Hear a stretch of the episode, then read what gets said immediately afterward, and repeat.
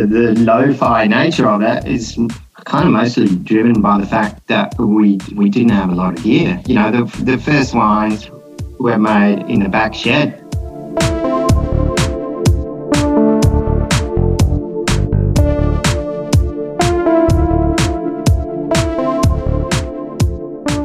Welcome to the Fermenting Place podcast, one of the few podcasts that concerns itself with the co ferment of people and place. Here, we take deep dives via casual conversation into the infinitely fascinating world of fermentative beverages, such as wine and other drinks. I'm your host, Daniel Honan. My guest for episode 38 of the Fermenting Place podcast are dynamic duo winemaking artists Andries and Yoko Mostert from Brave New Wine straight out of Denmark, Western Australia. Andries and Yoko produce wine like no one else I know in Australia. Every bloody bottle is damn delicious, no holes barred, volatile frivolity that's full of funk and fun. Seriously, turn on, tune in, and drop out as Yoko and Andries share their journey to get to the brave new world of wine. In episode 38, Andries, Yoko, and I discuss bandwagons, ending to begin again, pushing the progression, embracing the clusterfunk, frozen ferments, art, depth, and detail by design, and much more, of course. Quick note this is the final episode of the Fermenting Place podcast for 2021. As these are want to land fortnightly on a Friday, and the next Friday after this, being the 10th, is the 24th of December. I've decided to let it ride and say goodbye to 2021 on a high and bright note. If this conversation doesn't spark joy in light of the pure chicanery arising from almost every incumbent institution in 2021, then we truly are lost as a culture, as a civilization. Thus, fuck them all. Let's drink to our health, happiness, and sovereignty by cracking open a couple of bottles of brave new wine and letting love and wine rule. Thank you for listening, and thank you to the Fermenting Place Patreons, Ollie, James, Timbo, Mitchell, Mark, and Sean for all your fiscal support this year. Merry Christmas and Happy New Year to each and every one of you. Don't forget, if you dig what you hear, consider exchanging a little value for value. You can show your support for the show and help to ensure its sustainability by becoming a Patreon subscriber via Patreon over at patreon.com forward slash Honan Daniel. Otherwise, you can make a one off donation via PayPal by clicking the icon link on the Fermenting Place website over at fermentingplace.com. Or if you want to join me and others in the future, download a podcasting 2.0 app such as the Fountain, Sphinx Chat, or Breez Wallet apps. Stack them with some sats and start streaming a few my way. Sign up to Fountain and you'll get 2,000 sats straight off the bat to start your podcasting 2.0 journey. Believe me when I say this is the future. Log on to fermentingplace.com for more info on ways you can show your support for the show and enable the sustainable production of quality, ground up, listener led content creation. At the very least, please do me a solid and click that subscribe follow button and like, share, or leave a comment so that you're the first to know when a new episode drops and so that more and more people can grow their know about the important co ferment of people and place. Right, so with intros and a little bit of light chilling now firmly behind us, please listen, like, share, subscribe, and enjoy. Episode 38 of the Fermenting Place podcast featuring Yoko and Andries from Brave New Wine in Denmark, Western Australia.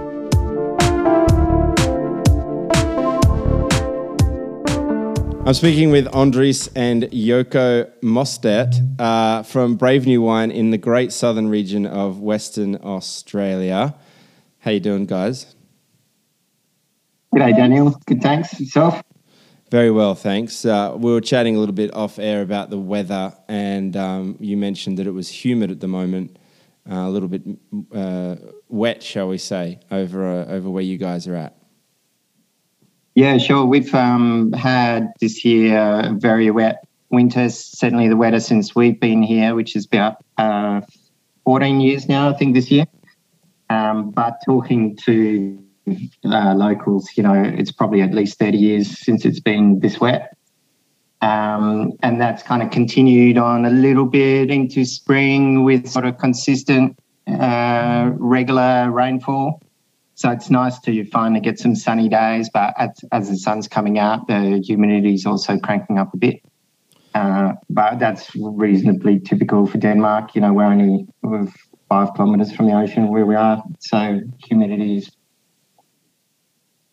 humidity's a factor. Well, it's a bit like uh, now in the Hunter. Actually, it's it's been pouring with rain over the last 24, 48 hours, and um. It, it it sometimes feel once the once the actual precipitation um, resides, it's just this this heat, and so it feels like you're in. Um, you know, somewhere in Southeast Asia, in Thailand or something, but without the access to the, Yeah. the water, ready access to the water. Um, Yeah, you know, and on holidays with my ties. Um, yeah. but, um, yeah, so La Nina is having an effect, effect over there. Hopefully, not as heavy as it was in what was that 2011. 11, yeah, that's right. I think that was the, uh, everybody calls that the vintage from hell. so that, yeah, you're right, actually. That was a La Nina event. We've switched over the last few years from El Nino to La Nina, which is, which is always an interesting um, transition. And, you know, it kind of brings on those wetter vintages, particularly here in the Hunter, um, which Yeah, I remember winemakers that was- used to. Yeah, that was that was pretty extreme with the floods and carry on. I remember born in 2011. The day he was born, I went and bought the newspaper, which I've still got. And the front front page was all the the flooding and carrying on. Yeah, true. Queensland. Yeah, Well, I was in Mm. I was in London at the time, actually, um, when when that was all occurring, and I was watching that all on the news unfold from a safe distance in Chiswick. Um, so I never really got to experience it, but I got to experience some of the wines coming out of the vintage 2011, and you know, this is a you can you can paint with a broad brush and write off 2011 as a as a rubbish year, um, only if you're taking into account a wine from southeastern Australia. But if you're talking about individual Yeah. producers um, that are on their game and know how to handle such an event, um, you know, I tasted some cracking wines. Avani Cup comes to mind, Yeah. um, and and their Yeah, no, agree. yeah, you know, and James Erskine and his Jauma stuff. Um, so, Yeah. G- Gary Mills, Jamsheed, yeah, plenty of 2011s that were delicious. yeah. Um, so yeah, I think you're right. It's, it's difficult to make generalizations like that. But um, anyway, hopefully it's not going to be that extreme this year. Uh, this uh, looks like it's going to be challenging. Yeah, fingers crossed. Andries, just uh, there was just a little bit of breakup there. I don't know what's is. Is it maybe if you're getting too close to the mic or too far away? I'm not sure. Depending on Yeah, I'll try to stay still. your try and stay still. He seems to look around as he's talking. Oh, I see. That's fair enough. That's cool. Um, Rubberneck. I got I got a microphone I got to talk into, so it's all good. I wanted to chat a little bit about um, a brief history of Brave New Wine and get to know what the the brand's about and what you guys are about. But before we do that, I've got a bit of a confession to make. You know how in the early 2000s when the Strokes arrived on the scene um, and it started this whole garage rock revival trend Yep. and all the bands were named the. They, you know, there was the the, the Strokes and the White Stripes, the Vines, the Libertines, um, and you see that playing out all the time, particularly in music. Um, but I started to notice it a little bit when I became interested in wine seriously. I guess around 2010, 11, thereabouts. Um, and that was kind of at the start, I guess, of the the the modern era of natural wine, and there was all these producers knocking about, like Jauma and Jamsheed, uh, Lucy Margaux, all these Australian producers, and Yeah. a few years later, the whole scene was just a, a wash with these, um, you know, neo natural winemakers, and Yeah. I was sort of observing this from a distance and just thinking you've got like the the people with, with with that seem to have good intent that were there from the start you know you can never knock the strokes for starting that because Yeah. they've got that first mover advantage um, Sure. and so I always thought that um, and this is going to sound horrible I always thought that Brave New Wine were kind of like Johnny come lately bandwagon chasers right I told you this was going to sound horrible Yeah. Um, no. because there was this kind of fledgling gap in the market being filled by bearded hipsters and you know chicks in broad brimmed hats from Melbourne and that sort of thing and and and I and I kind of you guys weren't alone in that. There was a bunch of other producers as well. But what's happened, and, and I think because we chatted in 2016 about pet nats, and I wrote an article for Halliday magazine, and that was kind of around the time when pet nats were getting a little bit of traction in trendy wine bars and things like this, but nowhere near as much popularity as it's yeah. got now. You guys were mm-hmm. you were on that, and what I what I have to confess and what I have to apologize for is that I was misguided, I misjudged, therefore I was wrong, and I'm sorry. I think your wines are incredible, and I take back everything I ever thought or said uh, in relation to your brand. No, look, um, apology not accepted. The interview is over. This is the shortest episode of Fermenting Place ever. Sorry, guys. Joking. Uh, no, look, I, I guess you know um, our journey is is what it is, and it's been our journey, and we've kind of done what we done what we've done for our own reasons. Mm. Um, and we've kind of, you know, we're pretty comfortable with that. Um, and yeah, as far as the timing goes, certainly those early guys that um, broke the ground, you know, the natural selection theory guys in particular, with, um, Jauma and Simago and um, Tom Shobbrook, Sam know, Hughes, and Sam and the Hot Pants. Mm-hmm. Um, you know, I, I, actually know Anton a little bit. He was a year above me at, at uni, and um, I was quite good friends with James at one stage as well. So you know, certainly seeing what they were doing was inspirational to us. And, you know, kind of we'd started fooling around, making some wines, but not really intending to sell them. It was more just as a, uh, for ourselves and friends and family.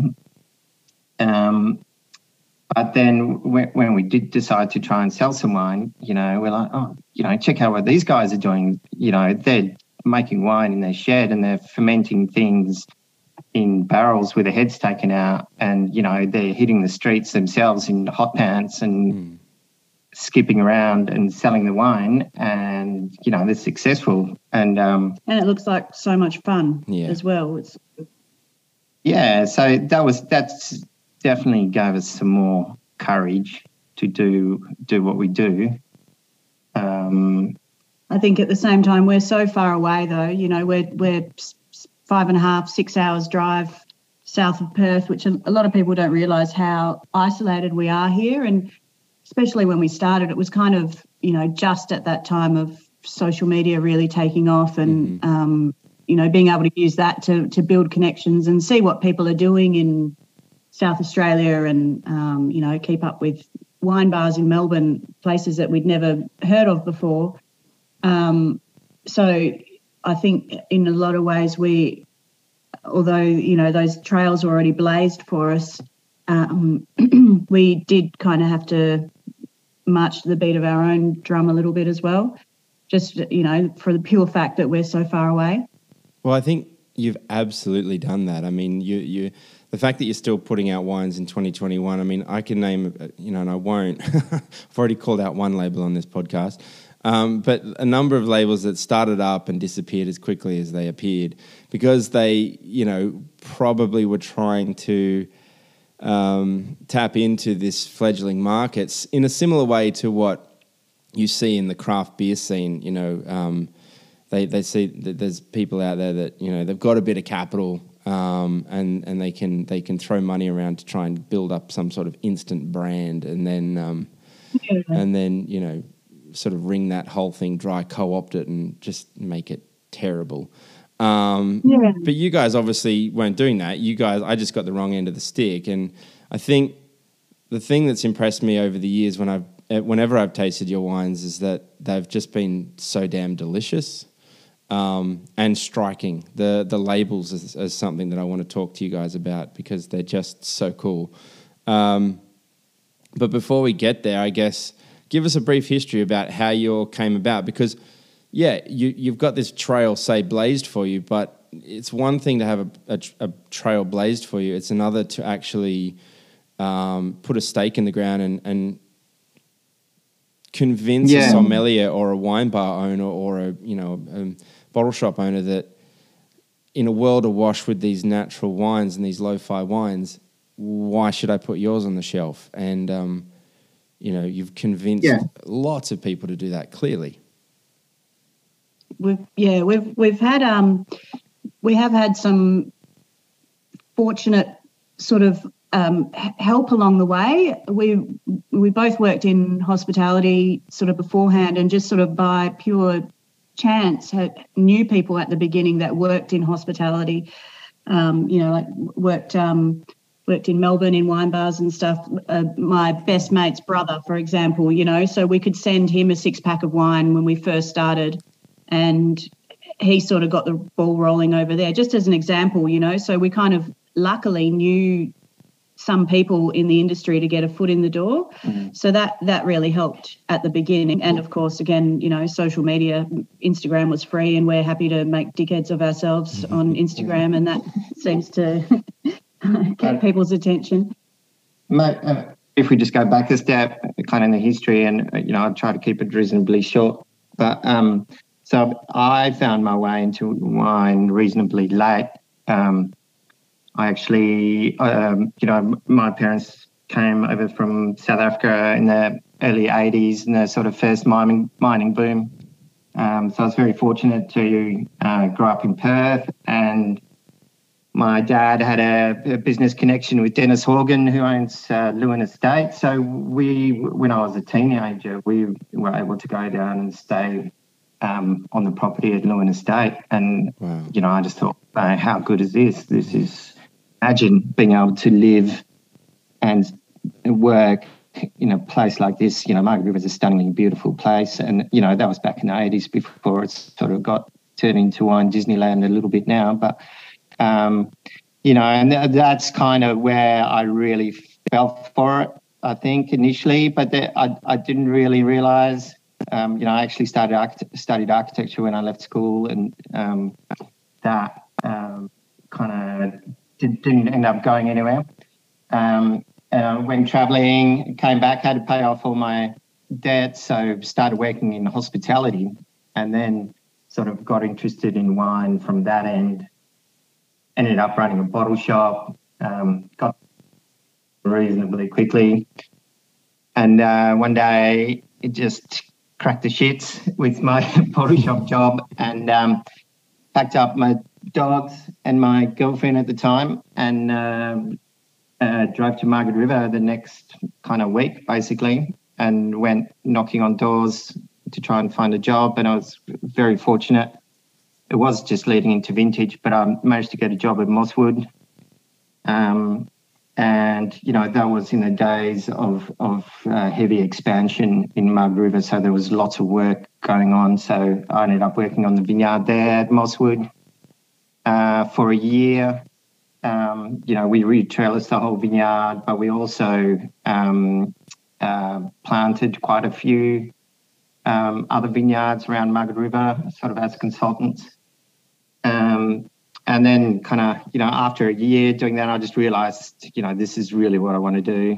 Um, and Keith Mugford, who's the owner of Moss Wood, you know, I was having a chat to him, and he said, "Look, you know, if it's really what you want to do, um, and you don't want to dig holes for someone else for the rest of your life, you need to go and get qualified." So uh, I applied to go to Adelaide Uni, um, and was lucky to get in and uh, all gone from there. And that, like, like I said, we've been really fortunate with kind of conflict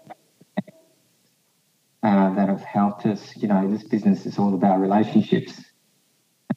Been lucky to um, relationships with people who have helped me and guided me and connected me to others, um, which is really part of getting us along to where we are. Um, but then I ended up, so I spent a bit of time. Um, like Adelaide was amazing. I love Adelaide, a great place to be a student. Um, I was very lucky. I went and saw Stephen George up at Ashton Hills, and um, he gave me a bit of work on the vineyard, just pruning. And I used to hang out with him and talk about wine. And he's a, a very great man and uh, somebody I think of a lot.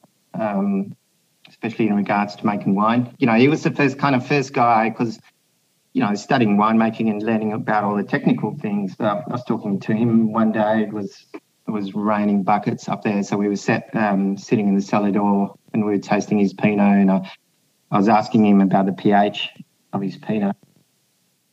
Look, I smashed my pH meter a long time ago, and it's the best thing I ever did. Um, uh, because now I don't worry about the pH of my wines anymore. Um, you know, and then those kind of things sort of started setting off little sparks in my brain about.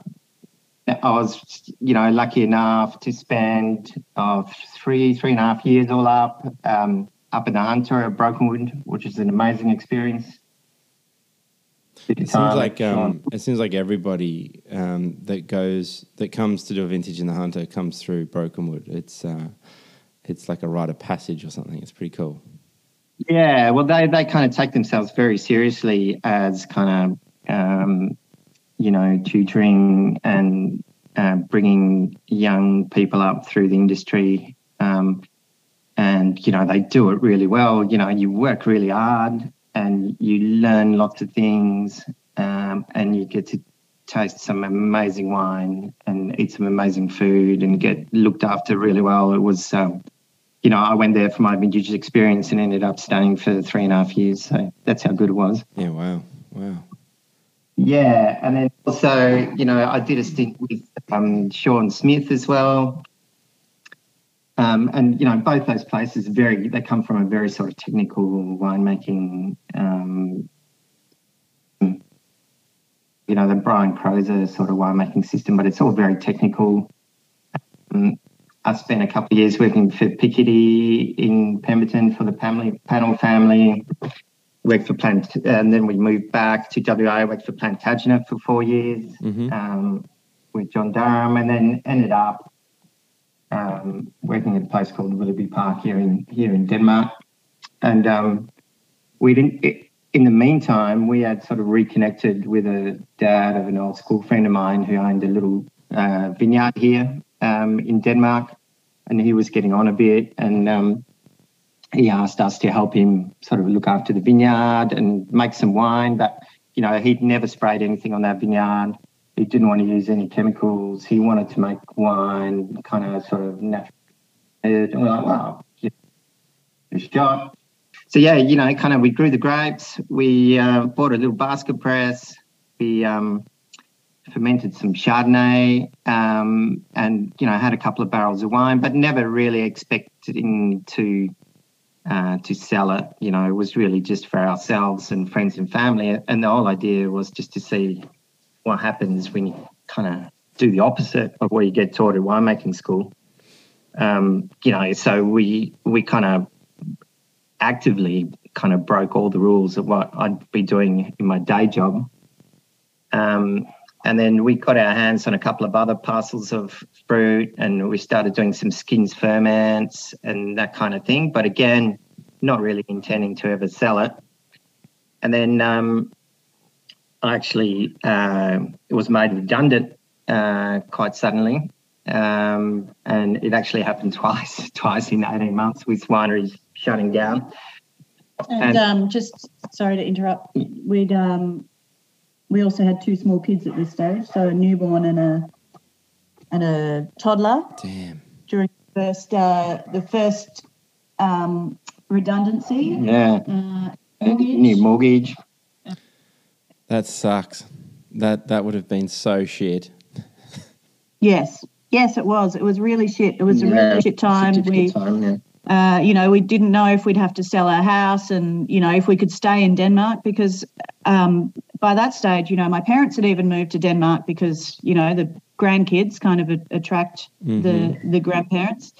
Um, and we wanted to stay here, you know, we'd put roots down here and we were keen to stay. So we were all in with Brave New Wine sort of from that point, um, which meant Andries had to sell his car so we could buy glass to do that first bottling.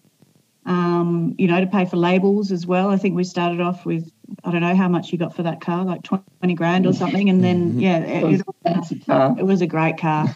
Actually, I didn't like the car; it was shit. anyway, necessity is yeah. the mother of all invention, though. So it sounds like it, it was a bit of a kick in the kick up the bum to yeah. to get started on this new project that was yours and no yeah. one else's.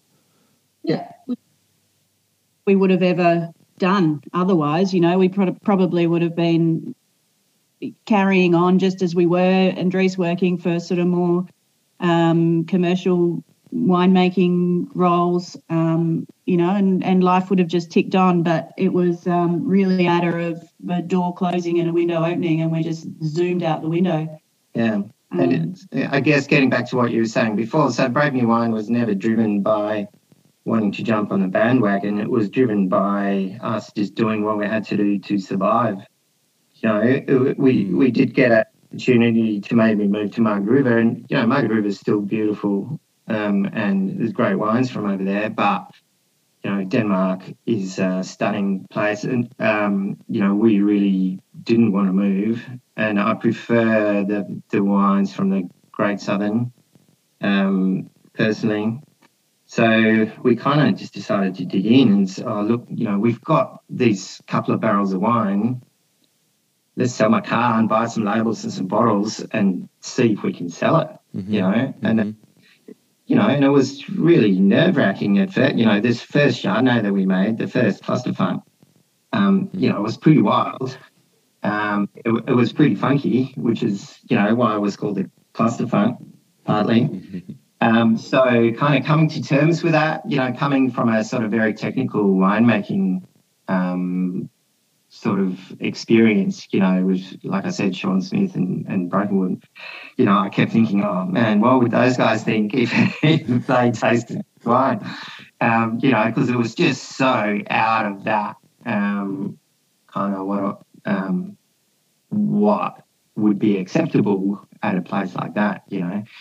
Um, and we, we, we nearly tipped our wine down yeah, the drain. We were standing, I remember the moment, we were standing there um, at the bottler and, mm-hmm. um, you know, ready to go, just the two of us, ready to start bottling. And we looked at each other and said, oh, should we really bottle this? should we do like, fuck it. Yeah, we think it's delicious. Let's bottle it.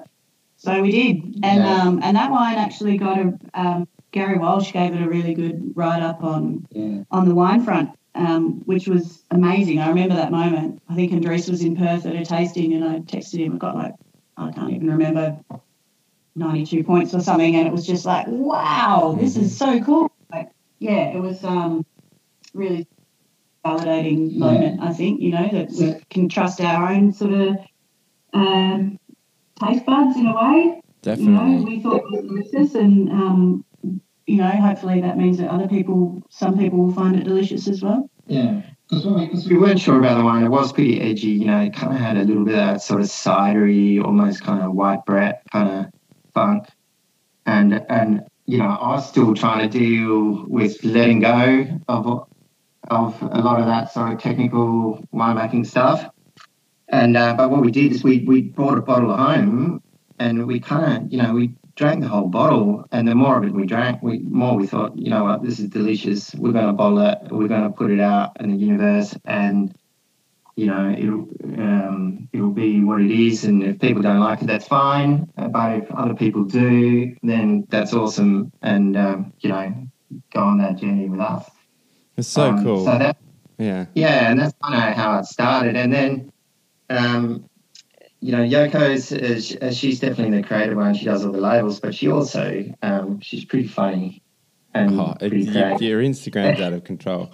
Um, I, I, was well, curious. I've got, I've got a, a, guy who's willing to get his ass out whenever I, uh, well, not whenever I ask him, but you know, one time out of ten when I ask him. um, she, she, she actually came up with a name brave new wine, you know, when we were kind of throwing those things around. And initially I was like, wow, it's a bit naff, you know, I don't know if it's particularly brave or new what we're doing. And, um, but it's, it's, you know, I, I had learned by then to sort of put a fair bit of faith in, in Yoko's kind of ideas.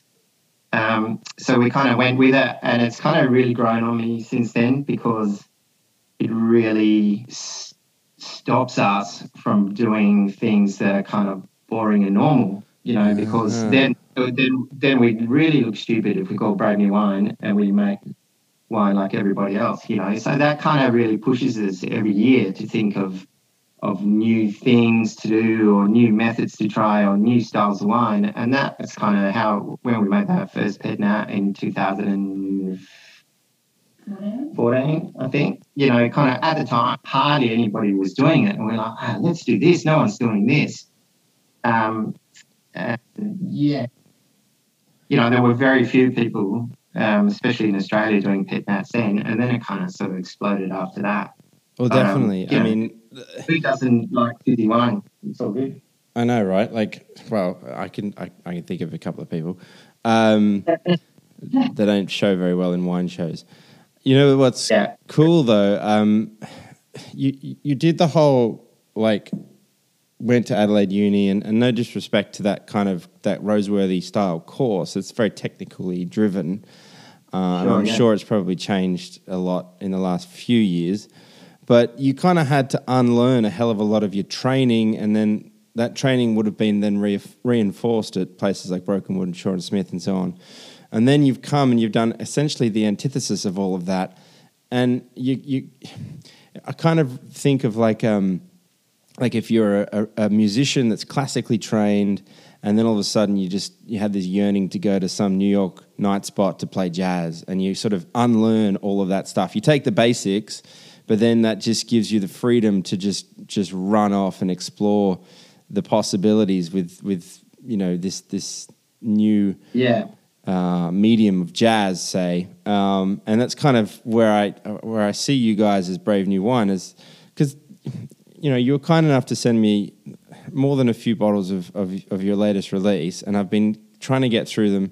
And I say try like like it's some sort of effort. I mean, it's been an effortless task. Let's be honest, but what struck me is that like there's all these different um, labels, different bottles, different styles, and then you you you do things like this. Um, well, I don't think you sent that, but I bought this a couple of weeks ago. It was um, um Glitter Us. I want to make sure I say that properly. Um, the the the Pet Nat Vermentino, like that. I haven't seen a Vermentino with Pet Nat uh, made in a pet nat style yet, and I've been begging someone around here in the Hunter to make one, and they they won't. Yeah. So I was like, awesome. And um, you know, the the red and white blend that you made uh, as well. I'm just trying to find it here. Yeah, small town. Small town, man. Like that was outrageously. That that was drunk in about 15 minutes, I reckon. Um, and you know, because I a couple of years ago when my wife and I got married, I asked a buddy of mine to help me make a wine for the wedding, and, and I said, "Oh, it'd be really cool if we could get some Shiraz and some Semillon and some um, Verdelho and just blend that all together."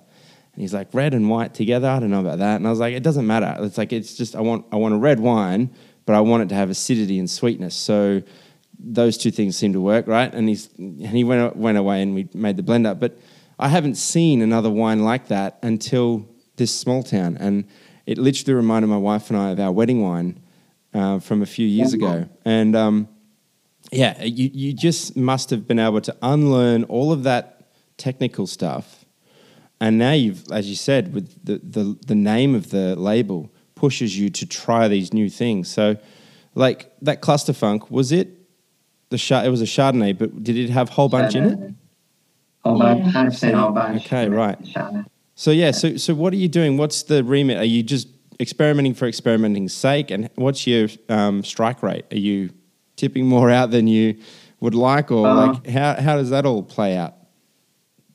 Yeah, I mean things things do go wrong for sure. Um, you know, oh yeah, sorry, no, they never go wrong.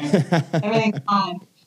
um, Perfect every time. Oh, can I tell the pet nat story? Oh, we've got yeah, a couple sure. of pet nat stories yeah. actually. The, one of the first pet nats that we made, um, the glass didn't turn up on time, and you know, pet nat's pretty time sensitive. You have to bottle at just the right time, otherwise it'll be too flat or too fizzy. Um, so it's got a sweet spot, and the glass didn't turn up. So Andries put it in a, um, a chilled what's yeah, called a, a yeah a chilled container, mm-hmm. and um, somehow, who knows how this happened, but it was set to minus thirty degrees or something ridiculous. So by the time Andries came back, you know, we're all ready to bottle. We're set up. We've got some backpackers waiting to help us. Got an ice block. You know, the baby's strapped in the pram. Yeah, it's a giant pet. 800 litre ice block. Yeah, pet Oh natsicle. man. Yeah. Shitting myself because I'm like, well, it's a natural ferment. I've just frozen it. There's no way it's going to start fermenting again. Um, but, you know, it's just one of those things. I let it thaw out and I kind of, you know, the next day I heard some ticking sounds and uh, I thought, well, that's pretty good. And, um, and, uh, That was the first year, I think. Yeah. um, but yeah, I mean, a, a lot of the kind of winemaking kind of happens organically in a way, and it's kind of the the lo-fi nature of it is kind of mostly driven by the fact that we we didn't have a lot of gear. You know, the the first wines were made in the back shed. Mm. You know, um, and we we didn't even uh, we only had extremely basic gear, you know, so things were fermented on skins because it's very difficult to press fresh grapes um, with, you know, um, only a little basket press. But if you ferment the skins, then it's much easier to press. Um, and, you know, natural ferments is certainly something we wanted to do. And like all our wines have always been 100% natural fermented. You know, we've never added a grain of yeast or anything. And that's kind of, I guess the driving philosophy is just to not add anything except a little bit of sulfur. So, you know, 100% natural ferments, no acid, no enzymes, no defining agents, no filtration, only a little bit of sulfur. Um, but uh, yeah, a lot of it is kind of driven by what we can and can't do at the time, you know, and um, this is this year was actually the first year we've even had any access to refrigeration. So um, you know everything had to be fermented in small batches, so they wouldn't get, get too hot. Um, um, before this year, everything was pressed in a little manual basket press. Um, I, and even the, the other pet nat stories, we um, I think it was just the next year we, we, we, we had a pet nat and we, you know, we were literally, we had no money. We were so poor. And so a lot of it's driven by that as well, by, um, you know, kind of being able to do what we can at the time. So, And just the two of us as well. You Yeah. we, we I- don't um, hire anyone to help. I, I'd come home um, and I had this tank of um, the wine that was going to be the pet nat, and I, I put it on the back of my capped out old ute and reversed down the driveway, and we waited for the kids to go to sleep. And then we were gravity filling the bottles, you know, off the back of the ute. Um, you know, so we were basically sitting on the ground in the driveway. It started raining. About four in the The, the morning. wine was a little bit mousy. Oh, I was crying. I was going, what the fuck is the point? It's mousy. This shit wine. We've just spent a thousand dollars on bottles. You know, oh, it was the worst night of my life. Yeah. Basically, but it all turned out okay. It was fine. The you know mousiness um, went away, and the wine was delicious, and it turned fizzy, and um, yeah, here we are. It reminds me of, um, I think it was episode thirteen, maybe with Tom and Sally from uh, from Bobar, how they were traveling through Yeah. France and they were just seeing these people make wines in their back shed, and they were like, "Well, shit, we could do that, you know, at home. Why can't we do that?" And Yeah. that's that kind of necessity, mother of invention type thing, and you know. I guess you get you get a sense that if you if you're going to make a wine, you're going to start a label. You have to have, you know, a tank farm, and you've got to have refrigeration. You've got to do this, that, and the other, and spend all this money. And you actually don't. You know, um, Yeah. Um, And that- That's certainly been part of the journey as well, you know, because when we first started telling people that we were kind of starting our own label and the, the way we we're going to do it, you know, especially my sort of winemaking friends, they're going, oh, you can't do that. You don't have any tanks, you don't have any refrigeration, you know, it's a, it's going to be a disaster. But kind of by then we were pretty determined and stubborn enough to just go, well, you know what, we reckon we can do it. We Yeah. it. We are doing it. Yeah. Yeah. And like I said, we were very fortunate with timing. So, um, you know, Yoko did designs and paints all the labels. Um, and we did, uh, both of us through sort of working in hospitality, have quite a few contacts, especially in Melbourne at the time and in Sydney as well No, no. and in Adelaide. Um, and you know the, the the wine the sort of retail hospo side of the wine industry at the time um, was very active on social media. You know so social media has been huge for us especially instagram. You know we made so many connections and contacts mm. and you know eventually sales through instagram basically just by kind of putting ourselves out there. And um, you know, not being afraid to take the piss out of ourselves mm-hmm. and some. Um, so that was that was you know the timing of that because there's no way we could have afforded to pay for advertising. You know, so the timing of that was brilliant. And then just the sort of massive taking off of the small bar scene, you know, kind of all around the country, you know, kind of small kind of wine bars are kind of a big part of our sales base. Um, so there was kind of just a whole bunch of things that came together all at the same time, and obviously popularity of sort of more minimal, minimal intervention style wines. Yeah, well, I mean, that it was like a, it was almost like a confluence of, of, of events, and you see you see that throughout history. Um, and uh, uh I kind of always tend to use musical analogies because it's kind of where I'm at, but um, I, you know, that last decade, say t- 2010 to 2020, that whole Australian wine scene was just turned on its head, and um, yeah, it was incredible to be witness to that and to, to some extent, be like a, an intimate observer, shall we say, of of all of that sort of stuff. And um, you know, you guys came along at the right time in the right place when the energy yeah. was high, and arguably still is. Um, although there's a hell of a lot more, um, I guess, new kids on the block, as it were. Um, but you've you've stayed ahead by just keep pushing the pushing the progression and um, and doing these things like you know red and white blends and you know a whole bunch of white wine ferments and things. It it, it just it, it just makes for an incredibly delicious and enjoyable drink. Um, and it's not something that I have to think a heck of a lot. I just know that if there's one of those wines in the fridge, like I don't even have to impress people with it because it's, it's, just going to be drunk and it's going to be empty within you know the hour. Um, and that's yeah, always a sign of good wine. Yeah, that's the whole idea. You know, it's like kind of we want to make wines for the people and try and keep them affordable. So you know, you can just grab a bottle off the shelf without putting too much thought into it and to make something that's just uh, interesting or even exciting to drink, you know, kind of. Um, and and that's kind of the, the best part of that whole scene taking off is just the choice. You know, it's never going to be the mainstream. Uh, commercial wines are always going to be the main thing, but you know, it's I think just so good that there's so much choice now for people to drink uh, different kinds of wine. And, you know, we're well aware that what we do is never going to be for everyone, but hopefully enough people kind of get excited by drinking bottles of our wine that they, they keep coming back. And we certainly every year we try to think of new things or different things or fun things. Um, you know, and it comes it becomes a little bit harder every year to come up with new things. You know, we don't want to be gimmicky. Well, I was going to say, um, like, you you got to be careful not to do novelty for novelty's sake. Otherwise, you yeah. might become pastiche is that the right word? I don't know. Yeah, yeah. Uh, and we yeah. We, or you end up making piquette. oh yeah. Calm down over here. We, we, are we uh, railing on piquettes?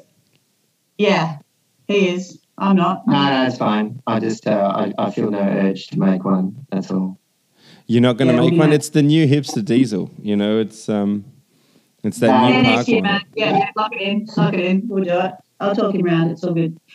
Um, yeah, no, and, and look, we've we've actively tried to not make any new, bring out any new wines uh, the last sort of year or so. But we, sometimes we just can't help ourselves. Like we come across, um, you know, some fruit or an interesting. Um, uh, an interesting ferment that looks really good that we can't sort of bear to, to bleed into something else.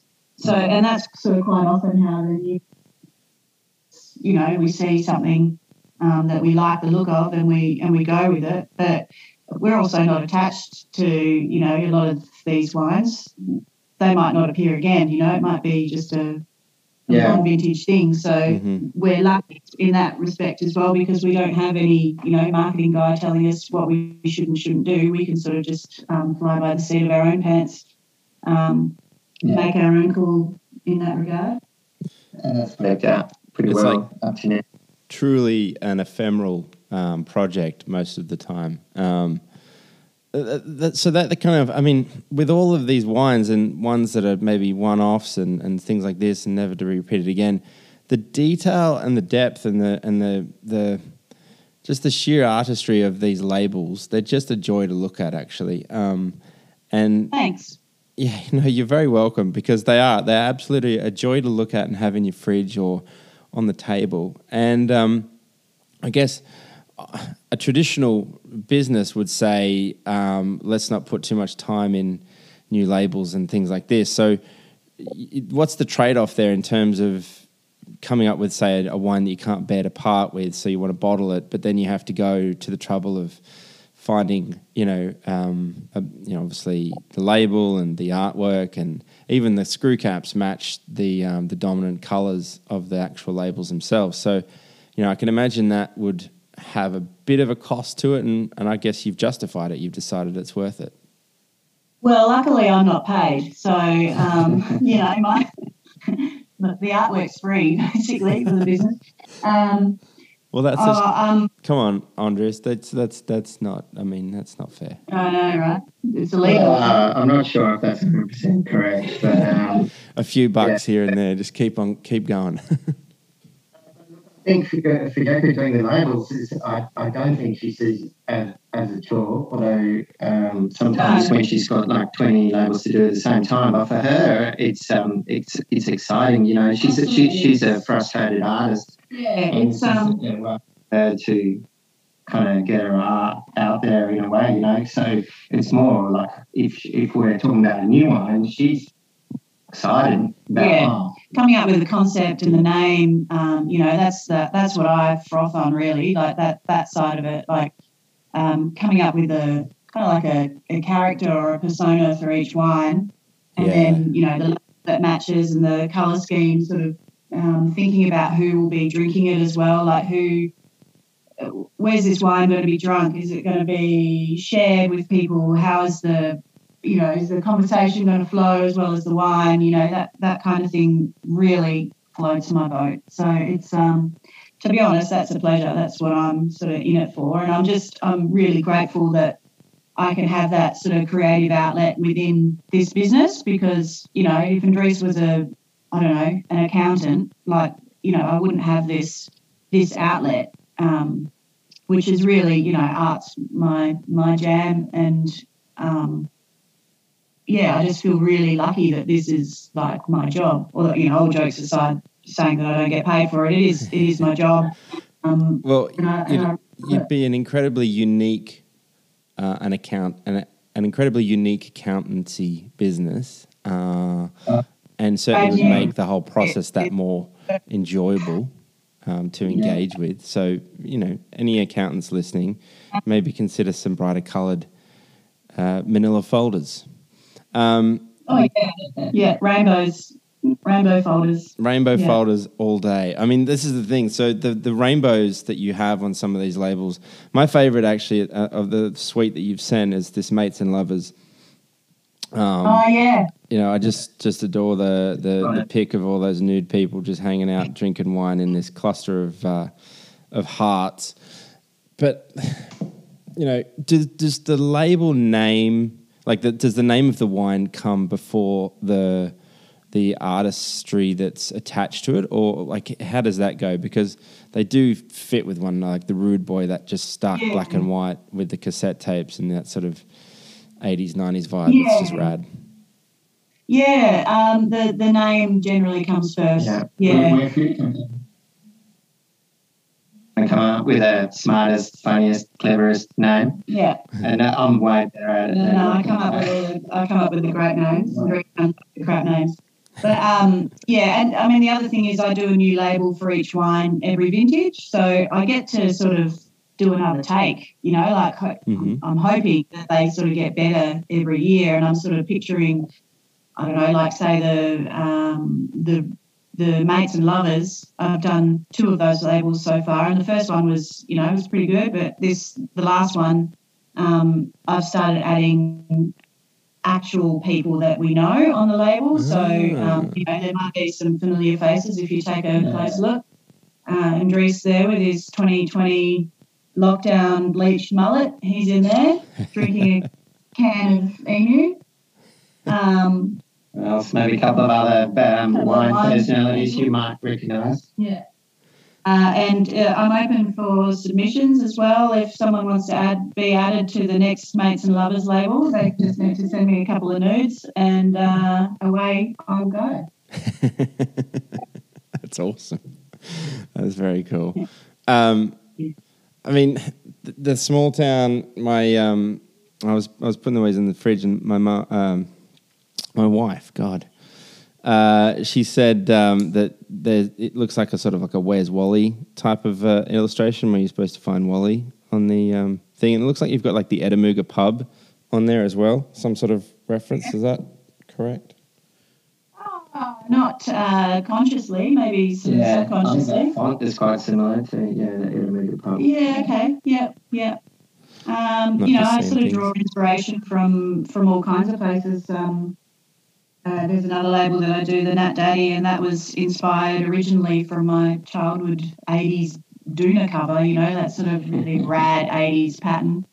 Um, yeah, so I don't know, we're, we're all sponges, really, aren't we? And, um, we're all just sort of uh, reflecting back what we yeah. take on in our lives. Um,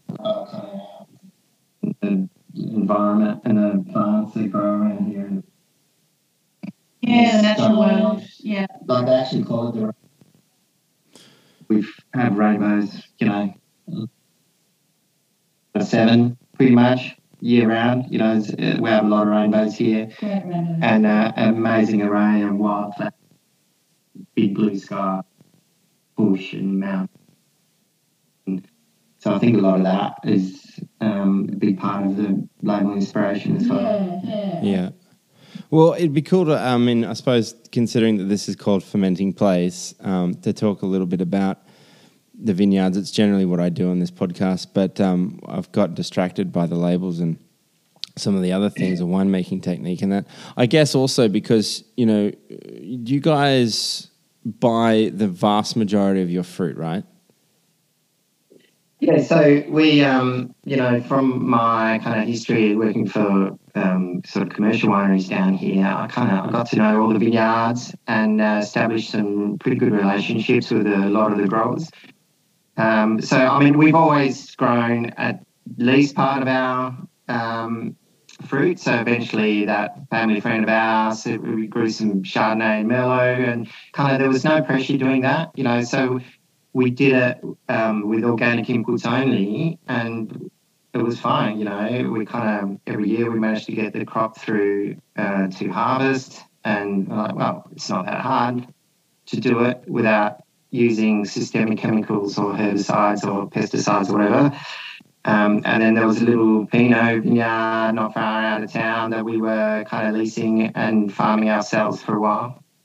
Um, and one of the vineyards we have been working with since the beginning um, is in the Porongurups. And it is what used to be called Zarephath Vineyard. Um, and we'd sort of been getting fruit from there since the beginning, and it's became more and more. Last year, we actually got all the fruit. And then um, they changed hands, and, and now we're leasing the vineyard and farming it ourselves 100%.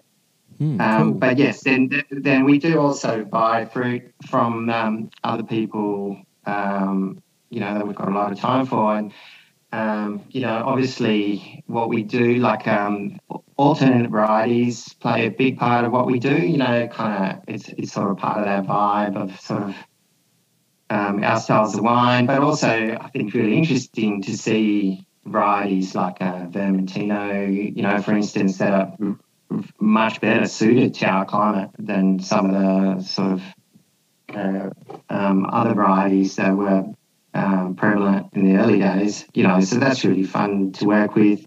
But also things like Pinot Gris and Gewurz and and uh, Tempranillo and even like Counoise and Cinsault. So there's a grower like a, it's actually the Sweeney's vineyard in Frankland River, and they, um, you know, they're amazing people and an amazing vineyard. And um, um, you know, when we were first asked to go and have a look at some fruit up there, I thought, oh, you know, that's not really our jam. It's um, you know, it's a pretty big vineyard, commercial vineyard.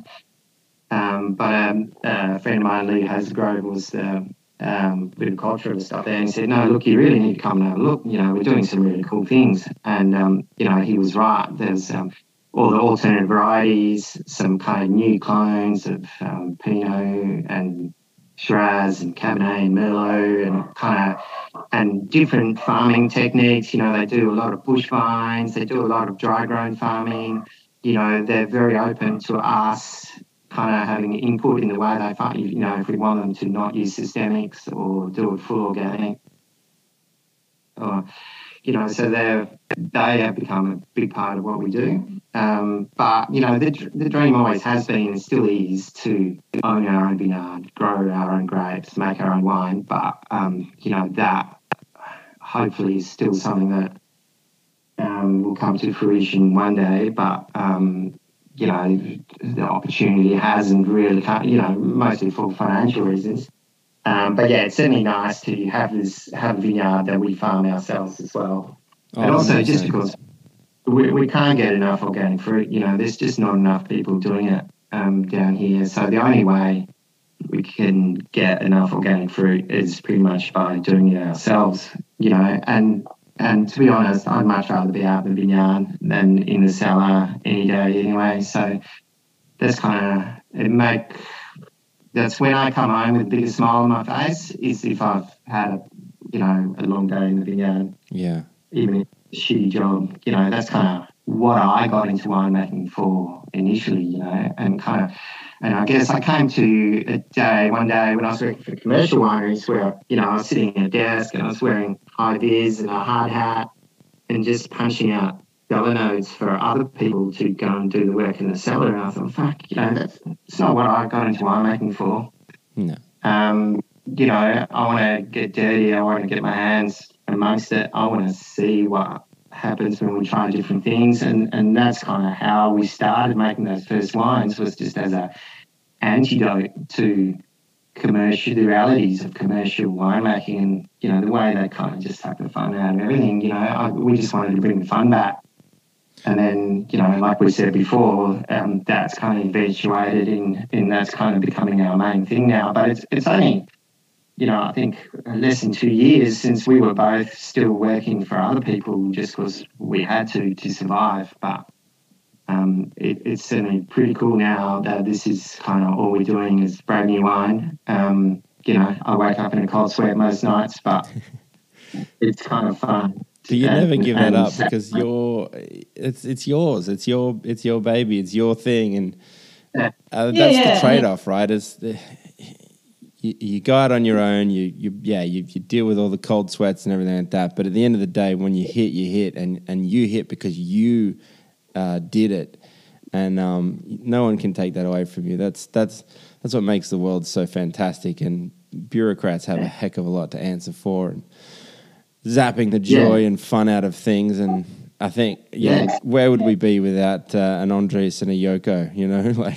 seriously because even you know even if I haven't slept at night, I still bounce out of bed in the morning because I don't have to go and work for some someone who you know I'm dreading seeing that day or what I'm going to have to do or or you know completing tasks and whatever. You know I'm jumping out of bed because um, you know I can't wait to see what's going to happen what we're going to do um, in the day, you know, kind of. So uh, it gives us that freedom as well. Yeah, you know, lifestyle wise, yeah. you know, like we can, um, you know, before Andries was working, you know, I don't know, eight in the morning till six at night.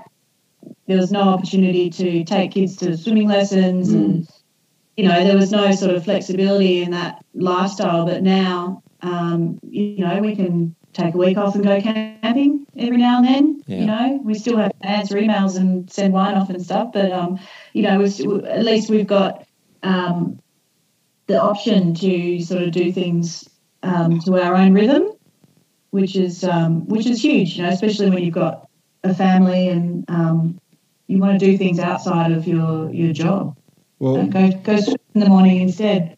Exactly. Uh, what I've realised as as time's gone on is that time is arguably the most important thing. It's the scarcest resource we've all got to allocate each and every day, and um, you know, doing something that you love and that's that's your own. Uh, as I said, it has these trade offs, but it, it it enables you to allocate your time so much better. And hanging out with your kids, or as you said, like you could take your laptop camping with you, just bang out a few emails here and there, and then you know yeah. get get get to cooking something on the fire or whatever. It's it's the best. And you're in Western Australia. It's some of the best camping in the world um, over there. Oh, we're so lucky. Yeah, yeah. Oh, yeah. So especially where we are, so for people who don't know, Denmark is down on the very far south coast of WA, near Albany's kind of the biggest um, sort of city nearby. Mm-hmm. Um, but yeah, five hours solid drive um, south of Perth, but on, on the on the Southern Ocean, and um, you know we have countless amazing beaches that you can go to, and um, you know there'll be nobody there and it'd be stunning and beautiful, and it'd be somewhere to camp. Um, so yeah, certainly very lucky. Well, this is glorious. And you said that you guys are about five clicks from the ocean where you guys are at, but uh, uh the, uh, the, majority of the vineyards around that region uh, are relatively close to the ocean. It's sort of like a Mediterranean sort of environment. Yeah. Oh, look, the Great Southern is actually a massive region. It's yeah, the biggest geo in Australia, I believe. Yeah, so it's huge, and it's it's got five sub-regions. So there's um, Albany and Denmark, which are on the coast. So obviously the lowest, sorry, highest rainfall, but also the lowest sunshine hours due to sort of cloudiness. Um, and yeah, very certainly very sort of Mediterranean um, kind of high, pretty high rainfall. You know, Denmark long-term averages is about thousand mils. Um, um, and then you go a little bit inland to Mount Barker, so a little bit warmer, uh, warmer days, colder nights, right. not as much influence from the sea breeze, uh, a little bit drier. Shout out to um, Mandani so, from Freehand. Yeah, that's right, Mandani. Um, and we um, and then you go across a little bit to the Porongurups. So the Porongurups, that's where um, our vineyard is. Um, and the Porongurups is a really special little place. So it's kind of it's super ancient. It's not really a mountain. You know, it only goes up to about sort of six fifty or six eighty meters, I think. Um, but it's really ancient. It's a billion years old. It's one of the oldest land formations on the planet. Um, and it's just like weathered granite over a billion years. So the, the soils are super ancient and um, well drained and really good for growing grapes. Um, and then the Porongurups kind of looks over to the Stirling Ranges, but there's a little bit of elevation there. So it's actually the coolest part of the Great Southern. Um, and that's where all the, um, in my opinion, the best Rieslings come from, you know, Castle Rock and Dukes and, um, and, a few others. Mm-hmm. Um, and it's got its own little sort of climate there, um, which is really special, I think. You know, and we're really lucky in WA uh, and here in the Great Southern. You know, what kind of excites me is opportunity to grow grow grapes on their own roots, to uh, dry grow them. Um, you know, that really appeals to me that kind of thing to to let let them just be what they want to be. You know, we don't have to graft our grapes, and you can if you choose the right site, you can um, try and grow the grapes. You know, that for me is, is exciting grape growing. Um, uh, so you know, we of hope to want around there somewhere, but we'll see what happens. But then, um, yeah, so then you go further inland again, to Frankland River, so hotter again uh, hotter days, but colder nights gets really cold at night. So um, big diurnal variation really good for Rieslings. You know, you think Frankland Estate um, yeah. and others. Um, so it's a really diverse region. So you can do everything from really kind of tight Rieslings and Chardonnay and Pinot um, to really full-bodied um, Shiraz and Cabernet and even Grenache. You know, if you look at what Swinney's and others are doing with Grenache in Frankland River now, Um, so it's a really large and diverse region, and you can do almost anything if you pick the right spot. You got um, you, you, just it's just paradise. I mean, I I've been to Western Australia a couple of times in my life. Um, never as a wine journalist though, so um, that's annoying. But uh, yeah. But we'll, um, we'll, talk to our uh, we'll talk to our marketing department and see if we can get you over on a junket. You guys got a massive budget, yeah. You could you could fling me yeah. Yeah, I mean, the only thing is, I'd run into um, you know trouble with your premier uh, at the moment. Yeah, with, yeah. With have, a word, uh, we have a word with uh, State Daddy. Yeah. See if he'll let you in. Big yeah. State Daddy. Um, I, so I usually end these sorts of riffs with. Um, a series of questions that not exactly related to what we've been talking about, but kind of related. Um, and I'm wondering if I can fire them off to you guys. Sure. Now, you can take turns in answering them, or you can answer both um, separately. I'd, I'd, I'd, probably like that, you know, because it's always good to get a little bit of insight as to um, what kind of music you guys are into and superheroes and stuff. So, anyway, with that in mind, what do you least love about wine? Do you want to go first, Baz? You go first. Uh, I'll think a little bit. You you go first. I, for me, and um, especially since um, the kids have come along, what I least like about it is how how hard it is on families and relationships, especially at vintage time.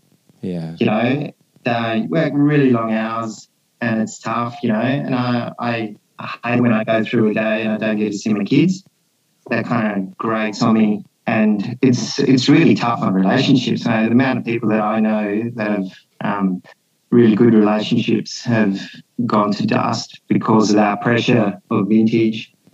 Um, you know, that's probably my least favorite thing is how demanding it can be at times. Fair mm. play. What about you, Yoko?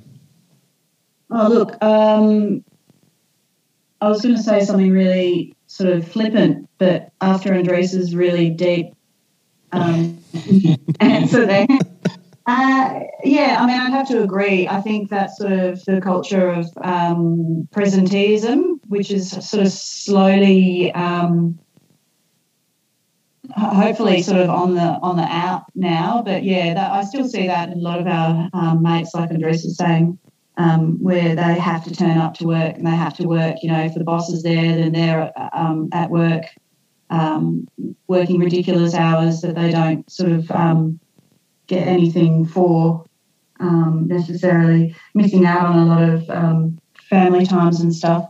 I think that's kind of, yeah, that's something that still bothers me. the lack of uh, women in the industry as well, which mm-hmm. probably you know, I could go on a massive tangent about um, childcare and how expensive it is and how crap it is in this country. Definitely. Um, you know, uh, the fact that women sort of tend to drop out at the when they have babies and then they oftentimes struggle to sort of step back into their uh, previous roles. Um, that really sucks, and I hope that can change. Um, yeah, so I hope you men can get your shit together and start helping us out a little bit more. I'm doing my best, man. I'm telling you. I mean, it's about community, right? And and having a network of people totally. around you to to su- support the things that you need to get done or want to get done. And um, you know, yeah, yeah. the modern age kind of tears us all apart and and and and and segregates this kind of like you go to work, and in order to go to work, you have to drop the kids off here and get like a stranger to look after them and all sorts of stuff. And it's not. It's something that I've been, you know, running around in my head for the last few years since since my little one come along, and it's like. You know, you, you want to be present as much as possible, and I'm pretty fortunate with, with what I do. I'm I'm pretty much home most of the time, so I very lucky that I don't miss out on a heck of a lot yet. But yeah, I, I couldn't even yeah. imagine um, that at that at that point. And vintage, you know, they talk about vintage widows because you just don't see your other half for, for, for God knows how long. And if you're one of those wineries that is pulling in fruit from other states and stuff, your vintage can go on for six months. Um, yeah, that's right. Sort of thing. So it, it does 100% become difficult. Um, yeah. that's probably the deepest answer I've had to that initial questioning ever on the on the Fermenting Place podcast. I'm down with that. What do you most love about wine? Uh, community, absolutely, hundred percent. The idea that we can all sort of get together and um, share a bottle of wine. The, you know, uh, the hope that that sort of brings friends and loved ones together. Um, not only to drink the wine, but also, you know, we've made some of the best lifelong friends within this industry just because we're doing what we do. Um, you know, awesome mates um, who we consider family now, you know. Um, so it's a really beautiful, uh, inspiring industry to be part of. Mm-hmm. Definitely. Yeah. Yeah. Andries? Oh, me, uh, look, what I most like about wine is that no one's got all the answers. You know, there's no recipe to make the greatest wine in the world.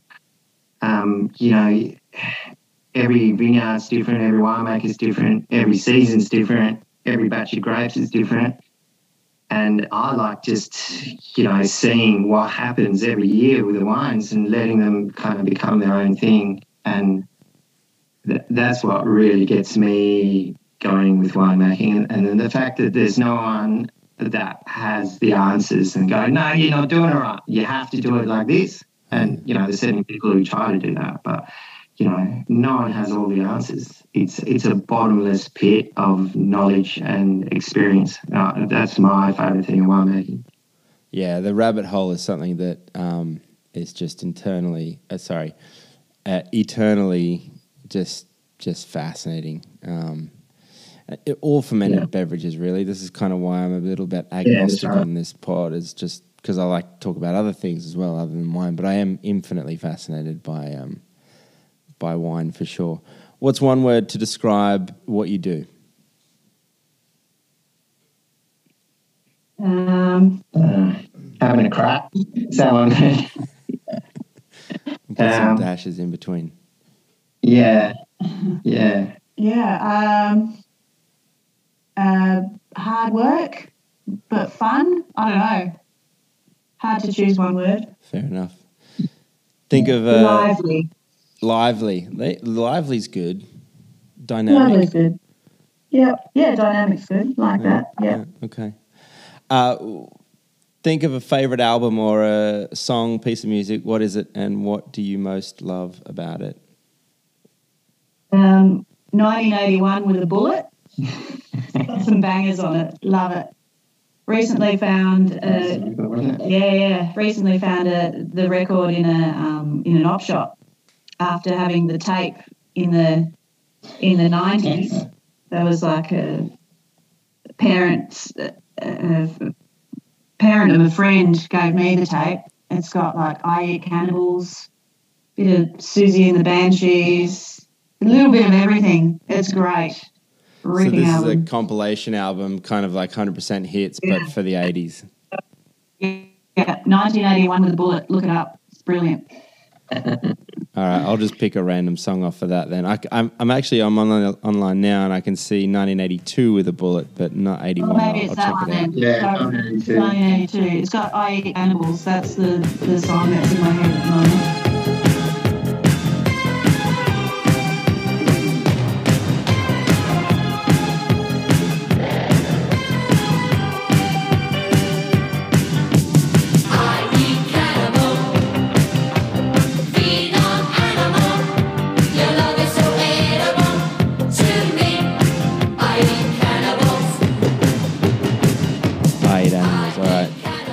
Who's that by? I don't know. I can Google it myself. I eat cannibals. I eat cannibals. and while Yoko's looking that up, what what's your uh, what's your favorite tune there, Andries? Oh man, that's such that's such a shit question because it's like no, it's not. It's a really good one actually.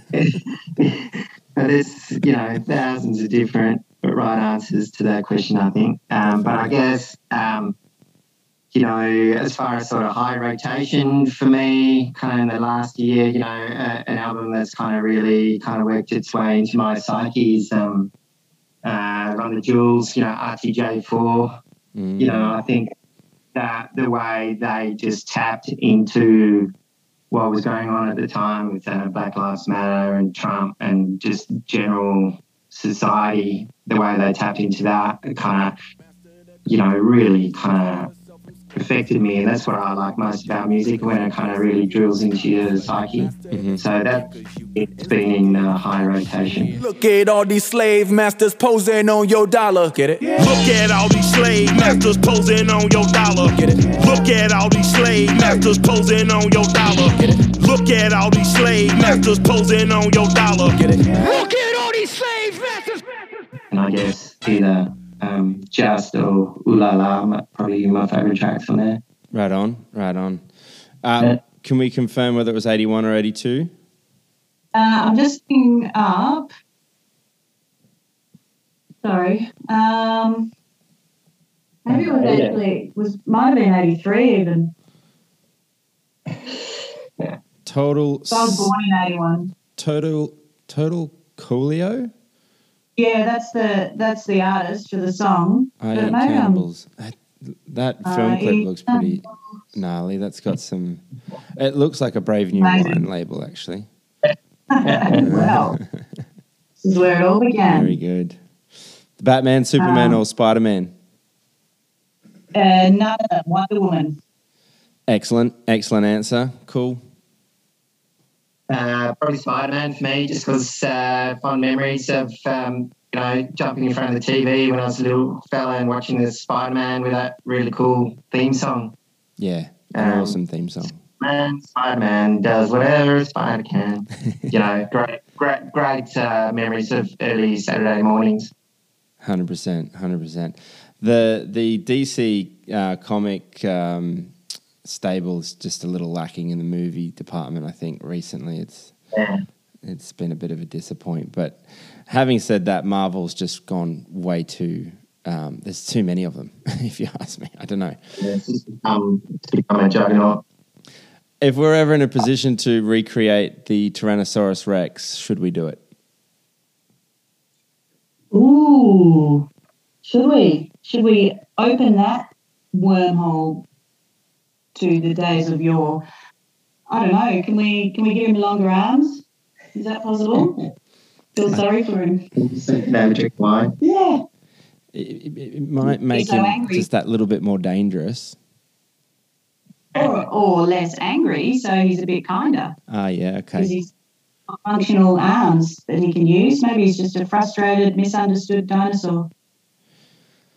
It's an interesting take. That's an interesting take. Um, yeah. Okay. Well, I, you know, I mean, he, he might be able to shout a few rounds at the pub. I know that those short arms certainly would make it difficult to reach into his pocket. So, um, there's an yeah. advantage there. So we're leaving him in the ground, or are we we're going to dredge him up with longer arms? Oh, look, I think uh, those things are best left alone. Hmm. I do. Uh, you know, I think maybe just bring one back. Um, you know, set him loose in the Australian Parliament and just let him tear the place up and eat all the politicians, and then we can uh, start from scratch because you know that whole system's so broken. Um, you know, uh, if we just let him have one day of of tearing tearing current politics situation apart, so we can start from scratch and try and get it right this time uh, use for him. Um, but otherwise, no, leave him in the ground. Well, I, I, yeah, okay. I can think of, I can think uh, that's a pretty effective way to actually um, rid ourselves of these um, parasites.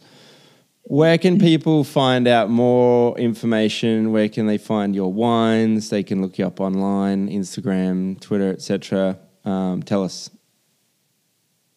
Um, yeah, we're Brave New Wine on Instagram. We're probably most active there. Um, I try to reply to messages there. Um, we've got a woefully out of date website, which is bravenewwine.com.au. Which will be updated soon, hopefully. Yeah. Yeah. Um, yeah, that's probably the best way. Instagram or our website or uh, email. Yeah. come us. Shoot us an email. Yeah. I'll come and see you guys in uh, in Denmark. Yeah. Yeah. It's a beautiful part of the world, well worth a visit. And, um, you know, there's lots of other people doing really cool things down here as well. So, Yeah, it'd be cool to come come down and shine a light. yeah, that's it. Yeah. Guys, this has been an awesome little chat. I uh, I was I was just stoked to actually reach out and when you said yes and you were like, oh, I don't know what we'd talk about, and I was like, well, I'm pretty sure we could talk about a heck of a lot, um, which we've just done. So always a privilege, always a pleasure to to chat with uh, like-minded people that just are getting stuck in and just doing cool shit and making the world just that much nicer to be in. Thanks, Matt. Thanks, Matt. Very kind. great to chat.